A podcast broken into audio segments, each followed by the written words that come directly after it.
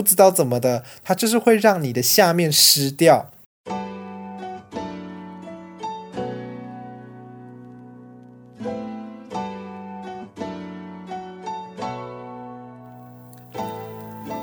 欢迎来到万磁王，我是主持人田山竹。万磁王每一集会一个名词、动词或者是形容词来展开一整集的内容，来看看今天的万词是什么。摩托车。在开始之前呢，先让大家来听听一下这个笑话。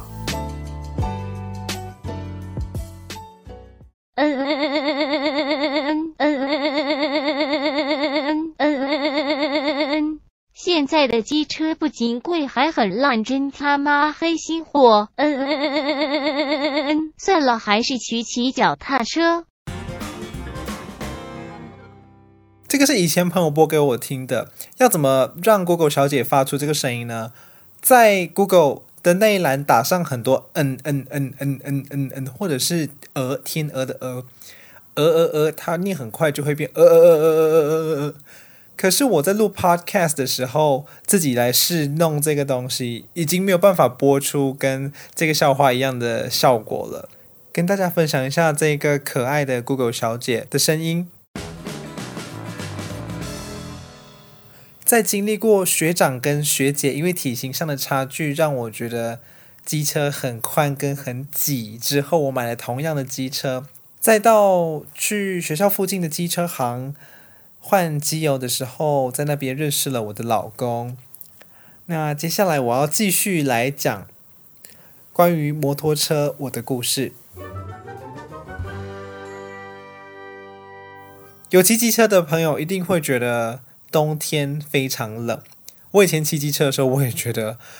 冬天已经很冷了，骑机车又更冷。而且骑机车的话，冬天会比较早开始，比较晚结束，因为在真正进入很冷的冬天之前，天气有点微微凉的时候，骑机车体感温度就会比实际的温度还要低很多。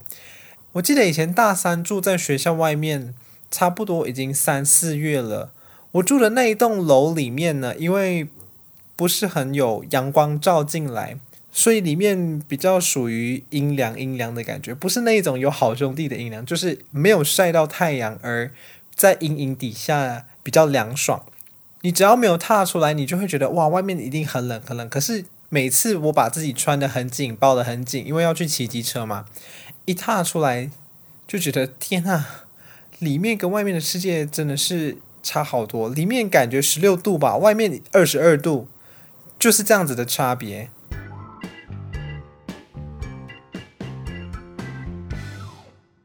因为我住的地方离学校有一段距离，骑机车差不多要7分钟到10分钟，然后它是一条比较弯曲的路，所以每次从学校回到家里，洗好澡之后就一点都不想再出门。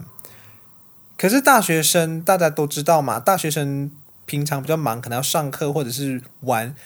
通常开会的时间都会是比较晚，可能是8点之后10点之后或者是11点。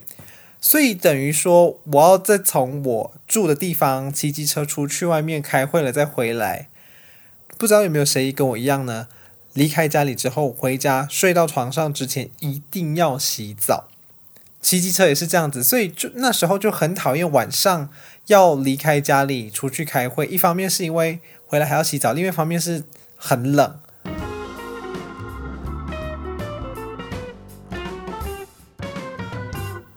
最近又要到黑色星期五了。关于黑色星期五呢，山竹也是有一些故事可以跟大家分享。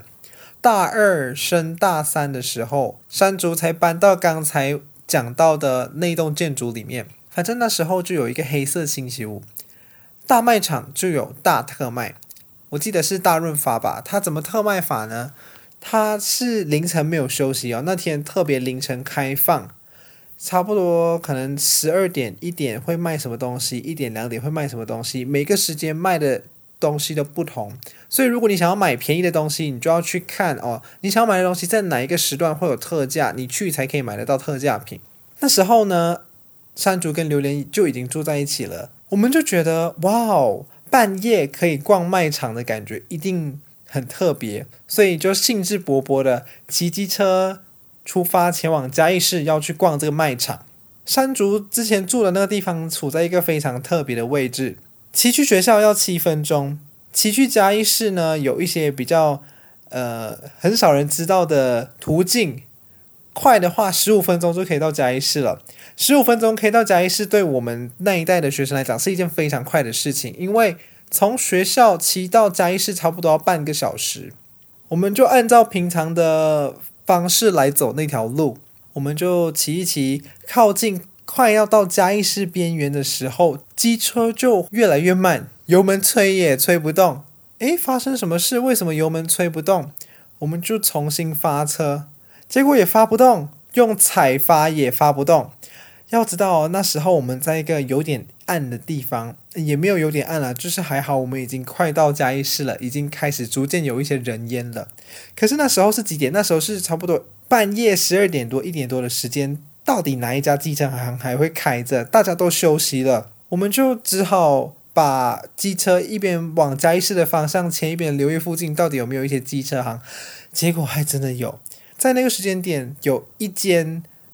放着很多重机的机车行，它正在缓缓的收起它摆设出来给大家看的重机。对我们这种骑不是重机机车的人来讲说，哦，它 好有距离感哦，它是给骑重机的人去玩的店吧，我们又不是骑重机的。可是因为那时候已经12点多1点多了，附近也没有其他任何人可以协助我来处理机车的问题，所以就只好硬着头皮去里面请老板帮忙。我们心里就觉得好紧张哦，凭我们这个穷酸的学生骑着普通的小绵羊也配来这样子的机车店吗？可是还好台湾人都非常好，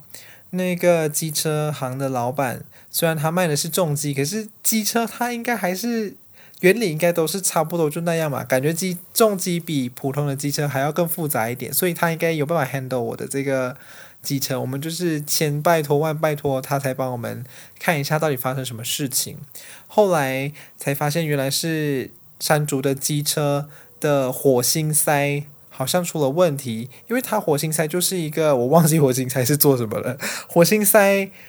是一种消耗品，那隔一段时间可能就会坏掉，就需要换一颗新的，然后有助于可能发车的时候它的那个，哎呀，我想要解释，可是我根本都不记得它到底是什么原理。反正换了之后车子就发得动，就可以去逛这个黑色星期五的卖场特卖了。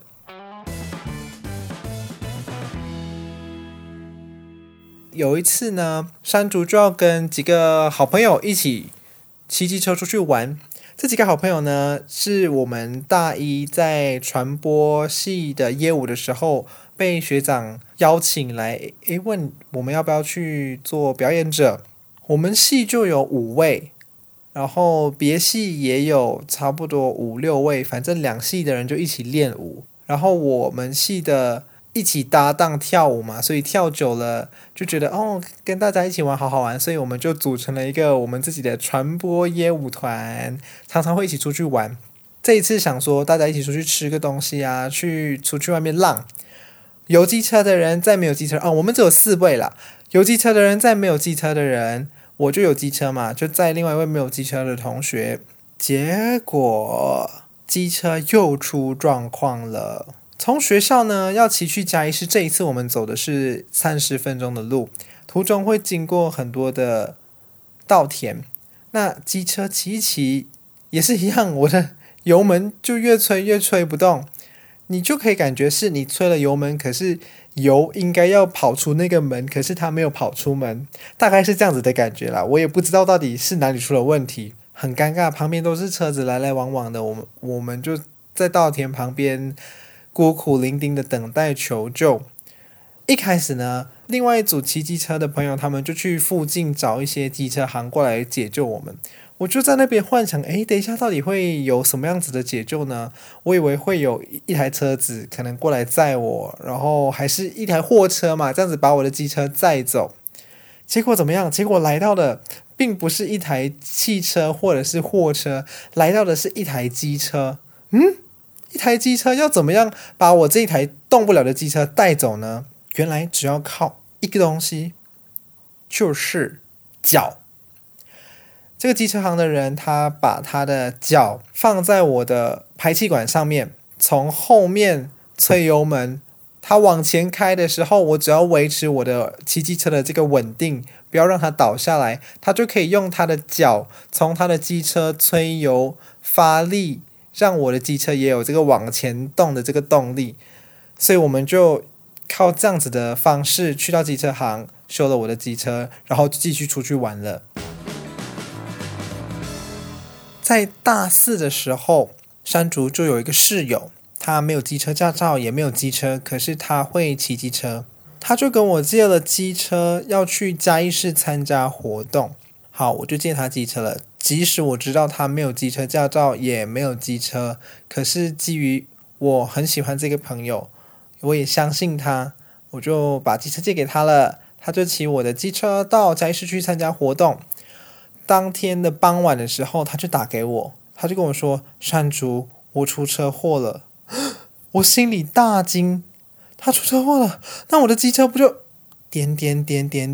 虽然我很紧张我的机车，为了给他一些鼓励，也肯定说他出了车祸敢打给我，而不是说瞒着我我的机车出了问题。我就是静下心来，就给他一些关心，就跟他说：诶，你人没有怎么样吧？他就说脚有一些擦伤啦，其实没有什么大碍。我就说：哦，真是太好了，人没有事就好。因为我的想象是，如果我告诉另外一个人我出了车祸了，他可能会跟我说：哈，那我的机车没事吧？他可能会是这样子的反应。可是我希望我是一个温暖的人，所以我发自内心的，算啦，我算是发自内心的确认他没事就好，因为反正机车的事情钱就可以解决嘛。后来呢，他就把我的机车停在了嘉义市，我就跟他说：你人没事就好，但是因为是你骑我的机车发生了车祸，所以我觉得你有必要帮我把我的机车处理好再还给我。他就答应了哦。后来一个礼拜过去了，两个礼拜过去了，一个月过去了，我在这段时间呢，想要用机车呢都需要去跟其他人借，因为我的机车已经坏在嘉义市了，他也还没有帮我处理。我就提醒他：诶，我的机车是不是应该要帮我处理一下了？因为也过了蛮久了，我也不喜欢一直跟别人借机车的感觉。可是请他处理，他也没有真的去跟我处理。后来我真是受不了了，我忘记我是怎么去的，我就是请人载我去，或者是搭公车去事发地点，看我的机车停在那边已经停了一个月了，而且机车上面都是灰尘，也没有人来把它拖走。还好没人把它拖走。然后我就确认了一下这个地点在哪里，我就把这个地点回来告诉我的老公，请他去帮我处理这个机车的问题。他们就去帮我把机车牵回来了。机车的情况蛮严重的哦，他的车壳已经整个烂掉，我的灯掉出来了，看起来有点像要报废的样子。有听过 Auto BY 的人就会知道，我的机车在买的时候他就已经换了全新的车壳。我是上次呢在停机车的时候侧柱没有立好，所以他倒在路上刮花了，我很心痛。可是这一次他不只是刮花，他就是整个大烂掉。我的老公看了之后呢，就判定说：哦，你这个机车还行，可是壳要换掉。如果是要换原厂的话，会非常的贵；换副厂的话，价格还可以接受。那时候我还是一个学生，不管是3000、4000、7000，这些钱对我来说都不是一笔小数目。我忘记最后我好像是花了4、5000块的样子。他帮我换了副厂的壳。因为我的壳并不是说完全全部都换到完，还是有一些原本的壳没有损伤，所以它装上副厂的壳之后是有一点色差的，所以我就有点难过，因为它再也不是同一色系的一个状态了。后来呢，这件事情我就先自掏腰包解决了。我还是非常遗憾，室友都还是没有把那笔钱还给我。后来我就是一直跟他追，直到他中途离开学校了，没有继续念了，回去马来西亚了，也都还没有把这笔钱还给我。我就是一直跟他追讨。还好他在回去之前有在学校接了一些工读金，有发下来之后，他就请那些人把他的工读金还给我，我才把我这一笔钱追讨回来。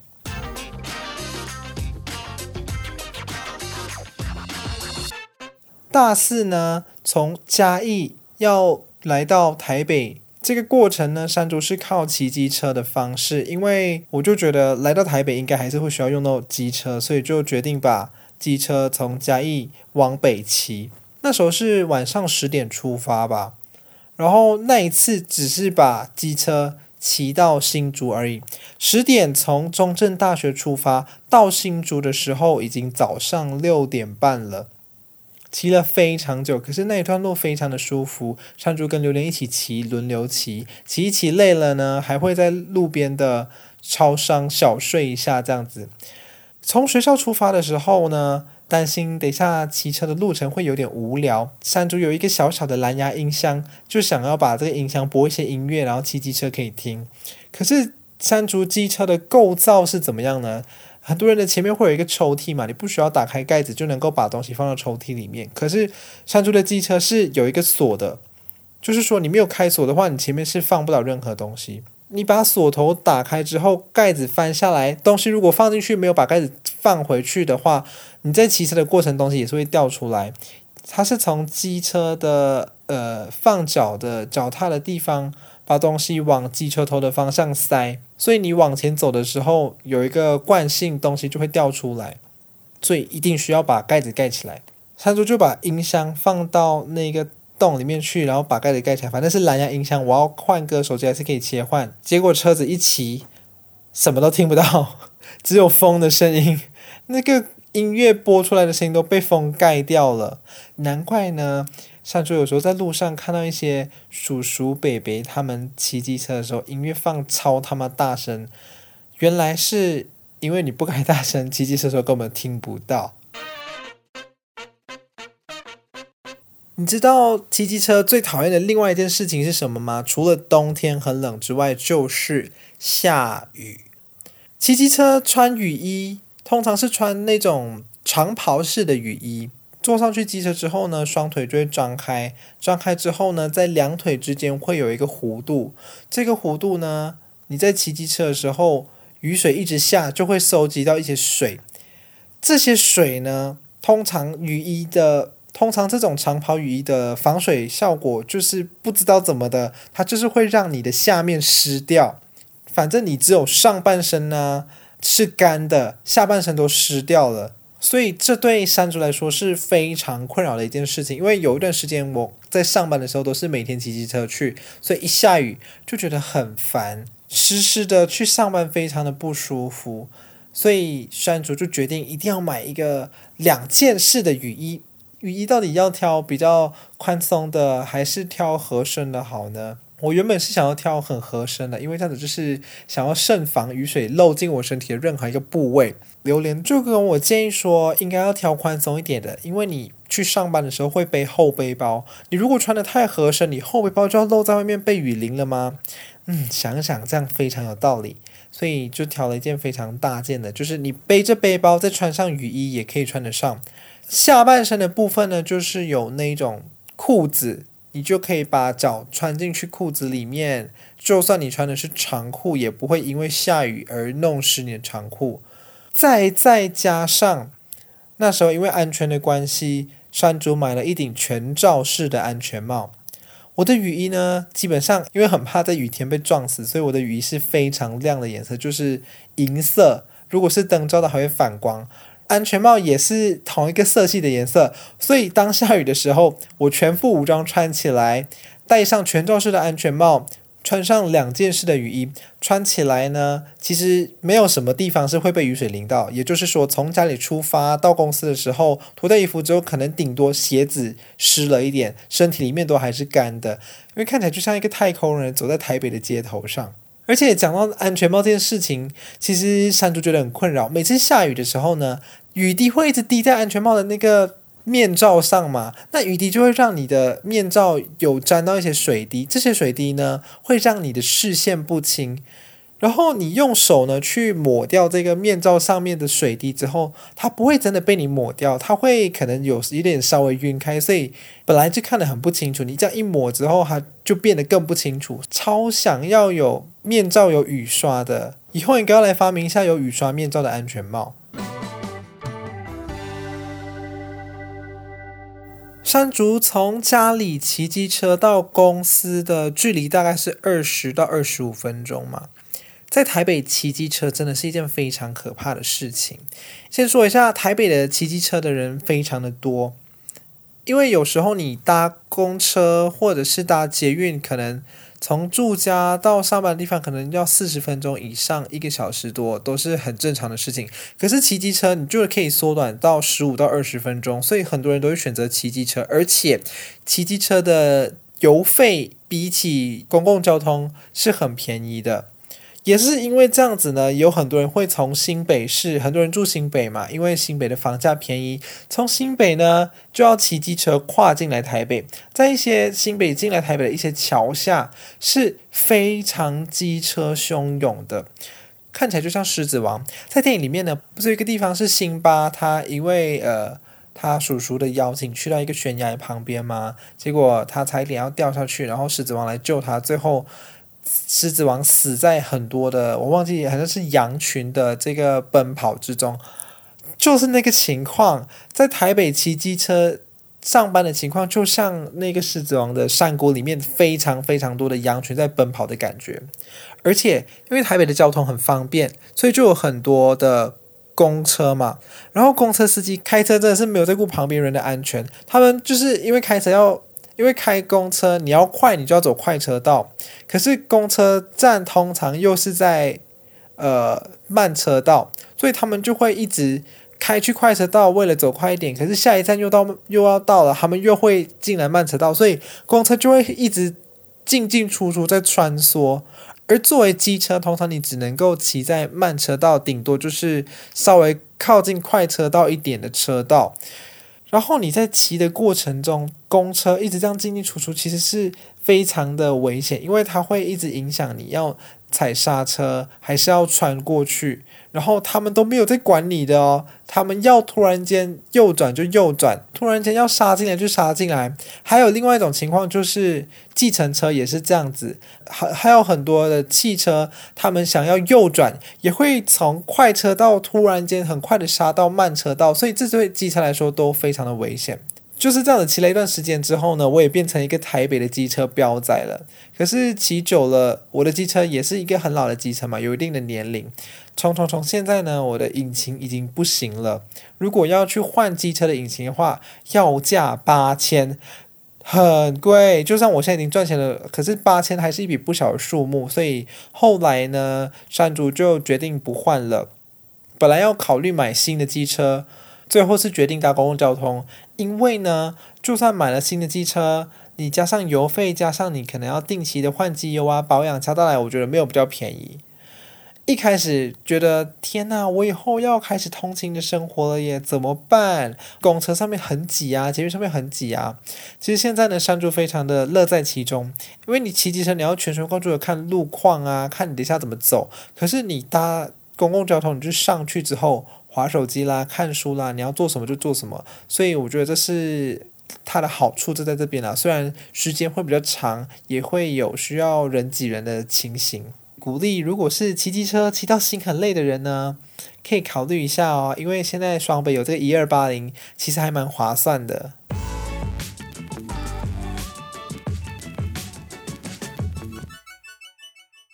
来到最后一个部分呢，想要来讲一下这个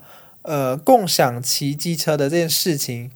共享骑机车一开始呢，在台北只有 WeMo， 你注册好这个 app 之后呢，你就可以透过 app 来搜寻，找到机车，然后你就去骑这个电动机车去你要的地方。它的费率大概会是可能1分钟多少钱，然后每分钟多少钱，这样子来算，就以你骑多久来算。后来呢，GoShare 也加入了这个战场。在 GoShare 来之前呢，山竹就有想过要注册 WeMo， 可是因为山竹是外国人，在注册 WeMo 的时候呢，它有一些证件需要你出示你的护照才可以注册得了。每次我想要注册的时候，护照都刚好不在身边，所以一直都没有成功的注册完成。有一次山竹下班之后是要去赶客运，那时候 GoShare 刚出来，然后山竹在这之前就已经有稍微注册了一下 GoShare， 因为那时候就想说WeMo 注册这么麻烦，我就赶快来试试看 GoShare 是不是也这么麻烦。结果 GoShare 就是很简单很阿萨里，我怎么注册就给我过。然后下班大概是在3点的时候下班，想要差不多4点50分的客运从台北去嘉义。山竹就想说那今天反正我要请假了，我就多请一点吧，早一点下班也比较爽。山竹原本是想说要搭4点50分的客运，大概4点从公司离开去坐公共交通去搭就好了。可是山竹就想要试试看，来骑骑看这个 WeMo 跟 GoShare， 然后也想要早点下班，所以那一天特别在3点就先下班了，就开始用这个 GoShare 嘛，想要找一下这附近有没有 GoShare。 我身上就背着一台很大台的摄影机的背包，还有背着大的脚架，整个人就是背很多东西，想要找一个 GoShare 赶快骑到我要搭客运的地方，然后在那边休息。已经提早下班了，开始打开这个 GoShare 的 app 走过去，因为 GoShare 的 app 就是你打开之后你看到附近有哪一台 GoShare， 你就点让它帮你保留10分钟，你就可以趁这10分钟的时间走到那个地点，然后就去骑那一台 GoShare。 我就从公司开始走，就沿着它的地图，它会给你看你选的 GoShare 坐标到底在哪里。我就走过去，到了那个标注有 GoShare 的地点，左看右看，它什么都没有，它就是马路空的，旁边连机车都没有。然后我就研究，我就发现这个 GoShare 它不是没有在这边，而是被人家停进自己的车库里面了，我就没办法看到它。我觉得超生气的，觉得那个人超级没有公德心耶。GoShare 出来之后就很好啊，不需要买 GoShare 啦，随便把路边的一台骑进家里啊，那就是自己的 GoShare， 想要骑别人也骑不走它，自己想要骑的时候用了就走。我还是想要再给 GoShare 一次机会，就在打开了那个 app 找了另外一台比较靠近的 GoShare， 就是还是背着很重的东西往那个 GoShare 的方向走过去。它停在哪里呢？它停在仁爱路的路中间。仁爱路是一条非常大的单行道，单行道的中间通常是公车站，也不会有人在中间停机车什么的。我就抱着半信半疑的态度走到这个中间，想要去看GoShare 到底有没有在这边。就走过去之后，那 GoShare 的坐标就跑掉了，然后我在那边徘徊了差不多15分钟20分钟，我都找不到那一台 GoShare。 我超级生气的，因为我第一台被人家停在车库，第二台你又给我一个莫名其妙的坐标，我就是要做 GoShare 也做不到，我就想这个死 GoShare 我不要支持你了，我去支持 WeMo。 打开 WeMo 想要寻找 WeMo 在哪里的时候，他就跳出来你的注册没有完全。我只是想要骑一个共享的电动机车而已，为什么这么难？所以那时候就对这些什么共享的机车整个是嗤之以鼻，一点都不想骑。最后我就还是搭公车去我要去的地方，还差一点来不及。自从上次的这件事情之后，我就决定好啦，看起来 WeMo 跟 GoShare 的这个费率也没有多便宜，以后我就不要做他们了。有一次呢，我跟榴莲就从外面走路回家，就发现我们的家楼下停了一台 GoShare。 家里楼下就停了一台 GoShare， 就让我重新燃起想要骑这个 GoShare 的心理。我就打开了 app， 结果发现这个 GoShare 骑不了，好像被人家预定了。通常人家只能够预定10分钟，可是这一台 GoShare 我就站在那边足足等了10分钟还是定不了，然后就觉得到底是什么黑魔法可以这样的操作呢？可是那天跟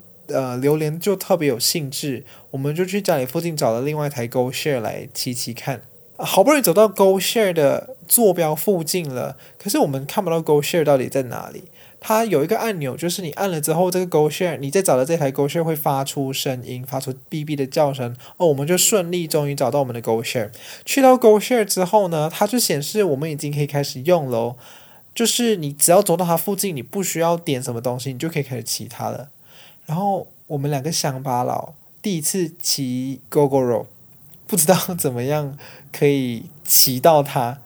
我们已经戴上安全帽，握住它的油门，可是还是不知道到底要怎么样才可以把它骑走，在那边研究了半天。然后它中间不是有一颗 Go 的按钮吗？就一直按，按了它也没有什么反应。后来还是到网络上面研究才发现，是要按